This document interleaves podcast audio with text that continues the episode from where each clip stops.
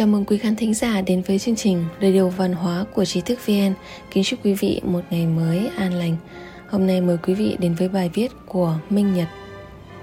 Hồi ức 6 tuổi, MC sống tại New York kể chuyện gia đình vượt qua bức hại. Lý Phù Giao chỉ mới 6 tuổi khi cha mẹ cô bé bắt đầu bị bức hại trong các trại giam, trại cưỡng bức lao động và trung tâm tẩy não tại Trung Quốc.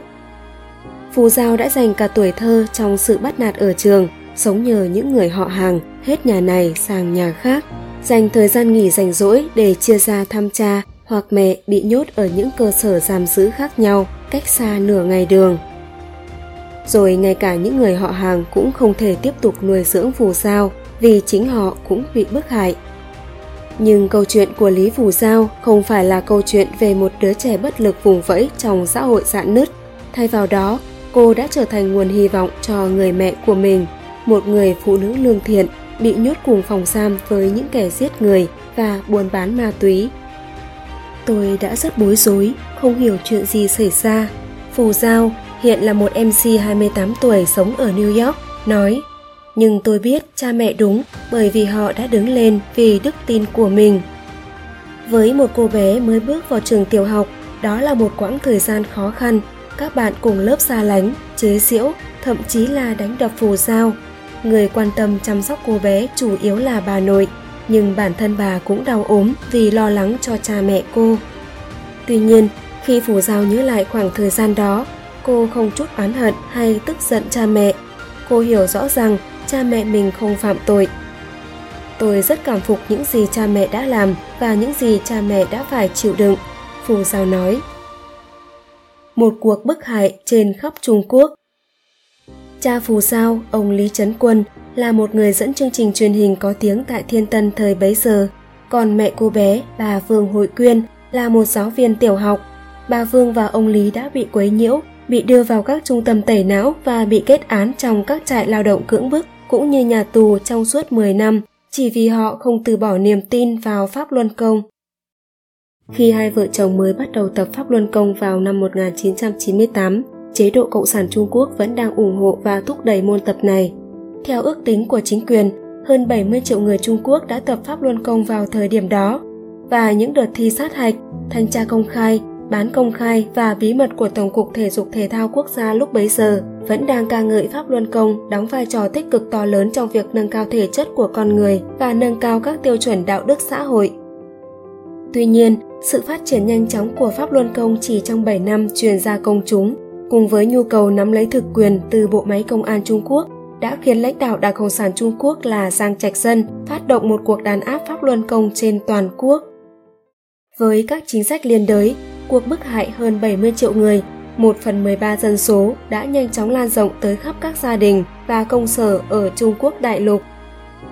Tổ chức Ân xá Quốc tế cho biết trong một tuyên bố vào tháng 3 năm 2000 rằng phần lớn nạn nhân của cuộc đàn áp là những người bình thường, những người chỉ thực hiện một cách hòa bình các quyền cơ bản của họ như tự do tín ngưỡng, hội họp và biểu đạt. Tuổi thơ bị đánh cắp Sáng sớm ngày 19 tháng 7 năm 1999, ngay trước khi cuộc đàn áp chính thức diễn ra, vì công việc đặc thù tiếp xúc trực tiếp với công chúng của ông Lý Trấn Quân, cảnh sát huyện Ninh Hà, Thiên Tân đã bắt ông đưa về đồn rồi lại giam lỏng ông tại đài truyền hình trong 12 ngày nhằm tẩy não và ép buộc ông Lý phải từ bỏ pháp luân công. Ba ngày sau đó, bà Vương Hội Quyên cũng bị đưa tới trường tiểu học số 1 thị trấn Lô Đài, huyện Ninh Hà để tẩy não. Bà Vương và ông Lý lần lượt tới Bắc Kinh, đến Thiên An Môn để thỉnh nguyện cho đức tin của mình vào tháng 10 năm đó.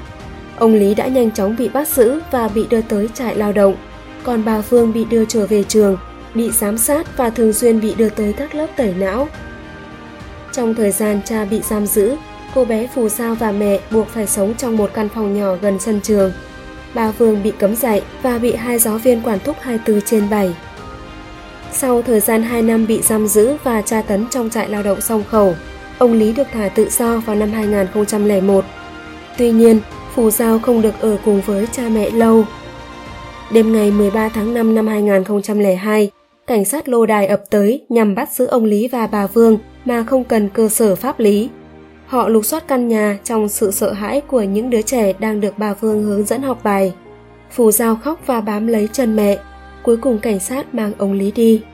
Bà Vương bị đưa tới trường tiểu học số 1 vào sáng ngày hôm sau. Bà đã quyết định trốn đi, để lại phù Giao nhằm tránh cho cô bé phải chịu đựng những sự việc tương tự. Sau bà Phương, ông Lý cũng trốn thoát khỏi đồn cảnh sát, hiểu rằng bản thân từng là người của công chúng và cảnh sát sẽ không buông tha mình. Ông Lý quyết định sống lưu vong để tránh cho gia đình bị bức hại. Ông Lý và bà Phương sau đó đã bị bắt giữ tại những nơi khác nhau. Ông Lý bị kết án 4 năm tù vào tháng 8 năm 2003.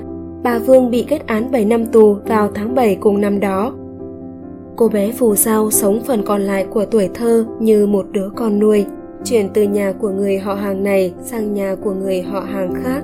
Nhiều người thân của ông Lý và bà Vương cũng tập pháp luân công, họ cũng bị mất việc làm trong cuộc bức hại. Vì vậy, không ai có thể nuôi dưỡng phù sao lâu dài. Bà nội cũng thường xuyên chăm sóc và gần gũi phù sao. Khi tôi về nhà thì đó không phải là nhà của tôi, phù sao chia sẻ. Cả quãng đời thơ ấu, phù sao hiếm khi được nói hai từ cha và mẹ Phù Giao dành thời gian rảnh rỗi để chia ra tới nhà tù thăm cha hoặc mẹ. Cố gắng dùng đủ mọi cách để được gặp, nhưng cô hiếm khi được cho phép vào, và nếu có vào thì cũng chỉ là vài phút. Những kỷ niệm đáng nhớ Bà Vương Hội Quyên vẫn rất đau lòng khi nhớ về quãng thời gian xa con gái. Sau khi tôi bị đưa vào đó, người tôi lo lắng nhất là con gái. Con bé quá nhỏ, làm sao có thể chịu đựng được việc này nhưng một cuộc gặp với phù sao đã mang đến cho bà Phương sức mạnh to lớn. Đó là một lần hiếm hoi khi phù sao được ở cùng mẹ trong một xà lim nhỏ. Bà Vương đã ôm lấy phù sao và chải tóc cho cô bé. Trong khi chải tóc cho con, bà nói nhỏ. Phù sao à? Dạ, con có muốn mẹ về nhà chăm sóc con không? Hay mẹ nên kiên trì? Mẹ kiên trì. Vậy con có hận mẹ không? Không hận bà phương đã ôm phù sao vào lòng thật lâu cha phù sao ông lý trấn quân cũng đã từng ôm phù sao vào lòng và khóc rất lâu vào một ngày tháng 10 năm 1999 khi ông chuẩn bị từ Thiên Tân tới Thiên An Môn để thỉnh nguyện cho Pháp Luân Công. Đó có thể là lần cuối cùng tôi gặp con bé, ông Lý nhớ lại. Ông Lý biết rõ về những gì bản thân có thể gặp phải. Kể từ tháng 7 năm 1999, hàng chục nghìn người tập pháp luân công đã bị bắt và tống vào các trại lao động cưỡng bức và trung tâm tẩy não. Ông Lý đã biết những câu chuyện khủng khiếp về tra tấn và tử vong. Nhưng Pháp Luân Công đã giúp ông Lý vượt qua căn bệnh viêm gan B, vốn khiến bác sĩ chữa trị phải đầu hàng. Pháp Luân Đại Pháp đã cho tôi cuộc sống thứ hai và nên được tập luyện tự do ở Trung Quốc. Nếu tôi không lên tiếng thì ai sẽ làm?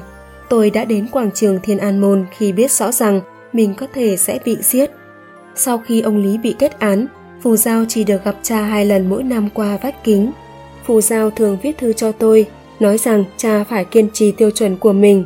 Ông Lý kể lại.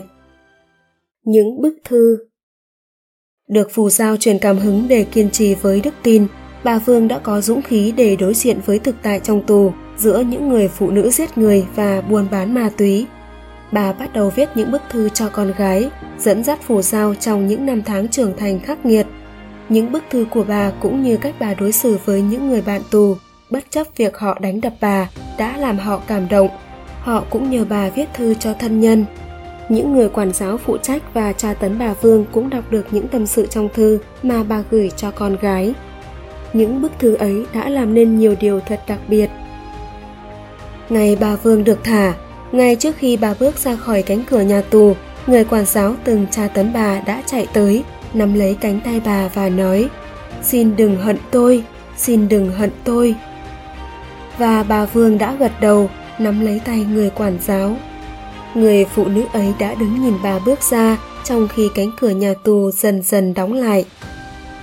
Ai ai cũng có sự thiện lương trong mình, bà Vương nói khi kể lại khoảng khắc đặc biệt ấy đoàn tụ Gia đình Lý Phù Giao cuối cùng cũng đoàn tụ vào năm 2009 sau khi mẹ cô bé được thả. Bà Phương không thể tiếp tục làm giáo viên, còn ông Lý thì bị đuổi khỏi vị trí kể từ ngày đầu tiên ông bị bắt. Cả hai bắt đầu kinh doanh dịch vụ tổ chức đám cưới. Cửa hàng của họ đã trở thành nơi để họ kể cho mọi người nghe câu chuyện về cuộc bức hại. nói lên sự thật trước những lời tuyên truyền dối trá của chế độ Cộng sản Trung Quốc đối với Pháp Luân Công. Lý do duy nhất khiến chúng tôi không bị đưa trở lại tù là vì Cục trưởng Cục An ninh Nội địa địa phương là một người bạn cũ của gia đình tôi và anh ấy biết tôi và chồng tôi là người tốt, bà Vương kể.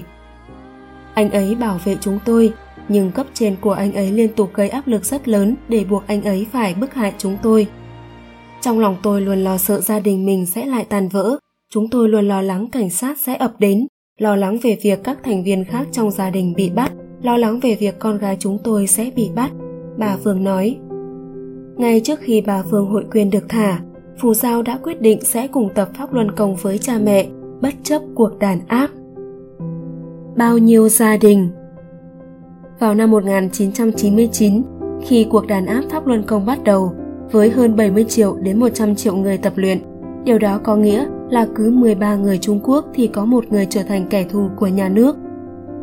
Levi Browder, phát ngôn viên của Trung tâm Thông tin Pháp luân Đại Pháp tại New York nhận xét nếu bạn lấy một phần 13 dân số ra, phỉ báng họ và khiến ngay cả thân nhân cũng chống lại họ, thì điều đó sẽ có tác động như thế nào?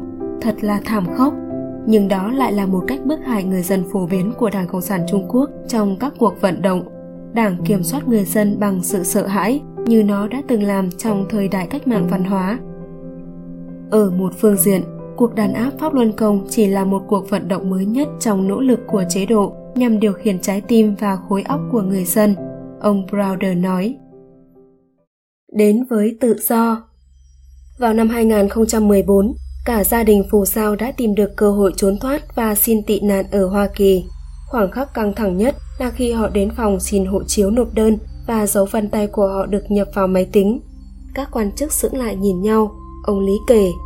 Sau đó, một người đã gọi điện thoại và ai đó ở đầu dây bên kia bảo họ cấp hộ chiếu cho chúng tôi. Gia đình Phù Giao đến Hoa Kỳ vào ngày 15 tháng 7 năm 2014. Khi chúng tôi đến đất Mỹ, tất cả những nỗi sợ hãi đều tan biến. Những lo lắng và hồi hộp đã biến mất. Cuối cùng thì chúng tôi cũng được bình yên. Bà Phương nói, nhưng tổn thương tâm lý rất khó xóa bỏ. Và khi tôi hít thở bầu không khí trong lành và tận hưởng các quyền và tự do tín ngưỡng của mình ở đây, tôi không thể không mang một trái tim nặng trĩu đối với những người còn đang ở Trung Quốc. Tại New York, bà Vương dành nhiều thời gian ở các điểm du lịch nổi tiếng để cung cấp thông tin về cuộc bức hại Pháp Luân Công cho du khách tới từ Trung Quốc đại lục. Ông Lý thì tiếp tục công việc của mình tại đài truyền hình NTD, một kênh thông tin của người Hoa ở hải ngoại, đăng tải các tin tức không bị kiểm duyệt về Trung Quốc trên khắp thế giới và phát sóng cả vào Trung Quốc đại lục qua tín hiệu vệ tinh. Lý Phù Giao theo bước cha trở thành một MC tại NTD. Bất cứ khi nào tôi làm việc với những tin tức về cuộc bức hại Pháp Luân Công ở Trung Quốc, những hình ảnh đó đều khiến tôi đau lòng. Chúng gợi lên rất nhiều ký ức đau buồn trong tôi, Phù Giao nói. Nhưng chính vì những điều khủng khiếp này đang xảy ra, nên chúng tôi phải có trách nhiệm phơi bày chúng. Phù Giao kết hôn vào năm 2016 và hai vợ chồng cô sống cùng cha mẹ trong một ngôi nhà nhỏ ở New York một ngôi nhà hạnh phúc. Đến đây là kết thúc bài viết Hồi ức 6 tuổi, MC sống tại New York kể chuyện gia đình vượt qua bức hại của Minh Nhật, dịch từ Vision Time tiếng Trung.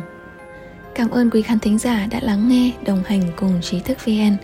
Quý vị có thể truy cập vào trang web trí thức vn.org hoặc tải ứng dụng mobile trí thức VN để đọc thêm các bài viết văn hóa của chúng tôi. Đừng quên nhấn subscribe đăng ký kênh và để lại bình luận ở bên dưới. Một lần nữa, xin cảm ơn và hẹn gặp lại quý vị trong các chương trình tiếp theo.